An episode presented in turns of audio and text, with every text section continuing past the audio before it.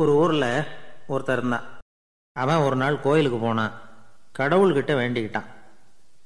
எனக்கு ஒரு ஒரு லட்ச ரூபா நீ கொடுத்தா நான் உன் சன்னதியில் ஒரு தேங்காய் உடைக்கிறேன் அப்படின்னு வேண்டிக்கிட்டான். கடவுள் பார்த்தார். உடனே அவன் கண் முன்னாடி தோன்றினார். இந்தா நீ கேட்ட ஒரு லட்சம் ரூபாய் அப்படின்னு சொல்லி அவன் கையில் பணத்தை கொடுத்துட்டு மறைஞ்சிட்டார். இவனால் நம்பவே முடியல. இவ்வளவு சுலபமாக கிடைக்கும்னு தெரிஞ்சிருந்தா அனாவசியமாக ஒரு தேங்காய் உடைக்கிறேன்னு வேண்டியிருக்க வேண்டியது இல்லையே அப்படின்னு நினச்சான். இருந்தாலும் வேண்டுதலை நிறைவேற்ற வேண்டியது கடமை. அதுக்காக என்ன பண்ணால் பக்கத்தில் ஒரு கடைக்கு போனான். ஒரு தேங்காயை கையில் எடுத்தான். இது என்ன விலைன்னு கேட்டான். அஞ்சு ரூபான்னார் கடையில் இருந்தவர். அதிகமாக இருக்குதே விலைன்னா. அப்படின்னா ஒன்று செய்யுங்க. அடுத்த ஊருக்கு போங்க. அங்கே தென்னந்தோப்பு அதிகம். அதனால் அங்கே இதை விட குறைஞ்ச விலைக்கு கிடைக்கும் அப்படின்னார். சரின்னு அடுத்த ஊருக்கு கிளம்புனான். அங்கே போய் விசாரித்தான் ஒரு தேங்காய் மூன்று ரூபாய் விலைன்னாங்க. இதுவும் அதிகமாக தெரியுதேன்னா அப்படின்னா ஒன்று செய்ய. அதுவும் அந்த ஆற்று ஓரமாக ஒரு தென்னை மரம் இருக்கு பார். அதில் நீயே ஏறி பறிச்சுக்கோ. ஒரு தேங்காய்க்கு ஒரு ரூபா கொடுத்தா போதும் அப்படின்னார். அந்த தோப்புக்கு சொந்தக்காரர். இவனுக்கு மரம் ஏற தெரியாது.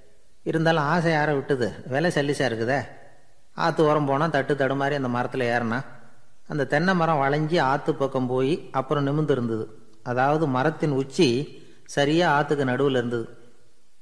ஆற்றுல வெள்ளம் கரபுரண்டு ஓடிக்கிட்டு இருக்கு இவன் கடவுள் கொடுத்த ஒரு லட்சம் ரூபாயை மடியில் வச்சு இறுக்கி கட்டிக்கிட்டான். உச்சிக்கு போய் காய் பறிக்கிற சமயத்தில் காற்று மழையும் பலமாக கலந்து அடிக்க ஆரம்பிச்சுட்டுது. கால் வழுக்கி விட்டுட்டுது. இவன் சடார்னு ஒரு தென்னை மட்டையை பிடிச்சிக்கிட்டு தொங்க ஆரம்பிச்சிட்டான். கீழே பயங்கரமான வெள்ளம். மடியில் ஒரு லட்சம் ரூபா பணம். என்ன செய்யறதுன்னு தவிக்கிறான். இந்த சமயம் கரையில் ஒரு யானை பாகன் யானையை குளிப்பாட்டிக்கிட்டு இருக்கிறான். அது அவன் கண்ணில் பட்டுது. ஐயா ஒரு உதவின்னு கத்துனான் அவன் என்ன செய்யணும்னு கேட்டான். உன் யானையை மெதுவாக இங்கே அழைச்சிட்டு வா. எனக்கு நேராக கீழே நிறுத்து. என் காலை பிடிச்சி மெதுவாக கீழே இறக்கி விட்ரு என் மடியில் இருக்கிற பணத்தில் உனக்கு பத்தாயிரம் ரூபா தரேன் அப்படின்னா. அவன் பார்த்தான். காலை கையை பிடிச்சா கூட எவனும் இந்த காலத்தில் பத்து ரூபாய்க்கு மேலே தரமாட்டேங்கிறான். இவன் காலை பிடிச்சா பத்தாயிரம் தர்றேங்கிறான் அப்படின்னு யோசனை பண்ணான் உடனே யானையை கொண்டுட்டு போனான். அவனுக்கு நேராக கீழே நிறுத்தினான். அவன் காலை பிடிச்சான். அவ்வளவுதான். அந்த நேரம் பார்த்து யானை மெதுவாக நடந்து அப்பால போட்டுது. இப்போ யானை பாகன் அவன் காலை கெட்டியாக பிடிச்சிக்கிட்டு தூங்குறான். பரிதாபமாக மேலே பார்க்குறான் அவன் மட்டையை பிடிச்சிக்கிட்டு தூங்குறான். இப்போ யானை பாகன் சொல்கிறான் தம்பி மட்டையை விட்டுறாத. கெட்டியாக பிடிச்சிக்கோ. நான் உனக்கு பத்தாயிரம் ரூபா தரேன். இதோ மடியில் தான் வச்சுருக்கேன்னா. மேலே தொங்குறவனுக்கு இந்த நிலைமையிலேயும் ஒரு சந்தோஷம். மேற்கொண்டு ஒரு பத்தாயிரம் ரூபா நமக்கு கிடைக்கும் போல இருக்கே அப்படின்னு. இந்த சமயத்தில் ஒருத்தன் ஒட்டகத்தை ஓட்டிகிட்டு வந்தான் அந்த பக்கமாக குளிப்பாட்டுறதுக்கு. யானை பாகம் பார்த்துட்டான். ஐயா ஒட்டகக்காரரே அதை இங்கே கொண்டுட்டு வா. எங்கள் காலை பிடிச்சி பத்திரமா இறக்கி விடு. நாங்கள் பணம் கொடுக்குறோம்னா. அவனும் பணத்துக்கு ஆசைப்பட்டு வந்தான். அவன் காலை பிடிக்கிற சமயம் ஒட்டகமும் நழுவி போட்டுது இப்போ மூணு பேருமே வரிசையாக தொங்குறாங்க. ஒட்டகக்காரன் கத்துறான். தம்பி மட்டையை விட்டுறாத கெட்டியாக பிடிச்சிக்கோ.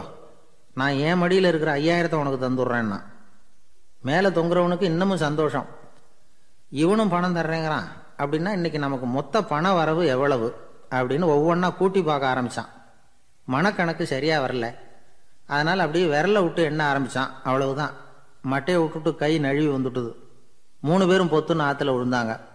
படாத பாடுபட்டு தட்டு தடுமாறி கரைக்கு வந்து சேர்ந்தாங்க. மூணு பேர் மடியில் இருந்த பணமும் ஆத்தோட போட்டுது. பேராசை பெருநஷ்டம் அப்படின்னு ஒரு பழமொழி இருக்குல்ல? அதை விளக்கறதுக்காக சொல்லப்பட்ட கதை இது. இந்த காலத்தில் ஒருத்தர் ஒரு நீச்சல் குளத்தில் நீச்சல் அடிச்சுக்கிட்டு இருக்கிறார். காவலுக்கு இருந்தவர் அதை கவனிச்சுட்டார். கரையிலேருந்து சத்தம் போட்டாராம். இதோ பாருங்க இங்கே ராத்திரி எட்டு மணிக்கு மேலே நீச்சல் அடிக்கிறது சட்டப்படி குற்றம். அதுக்கு அனுமதி கிடையாது. தெரியாதா உங்களுக்கு? அப்படின்னாராம். இதுக்கு அவரு ஐயையோ நான் நீச்சல் அடிக்க வந்தவன் இல்லைங்க. சும்மா சுற்றி பார்க்க வந்தவன். தடுமாறி குளத்தில் விழுந்துட்டேன். நீச்சல் தெரியாது. அதனால் தத்தளிச்சுக்கிட்டு இருக்கிறேன். அப்படின்னு கத்துனாராம்.